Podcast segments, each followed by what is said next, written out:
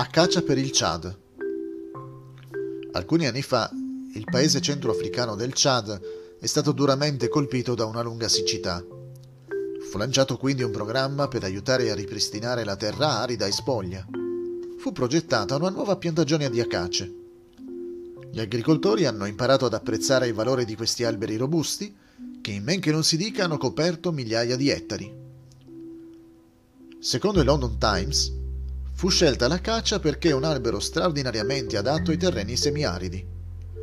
Quest'albero ha un ciclo deciduo inverso e dona ombra e humus al terreno quando tutto il resto è morto e inaridito dal tempo e rimane senza foglie quando altra vegetazione è pronta per il foraggio.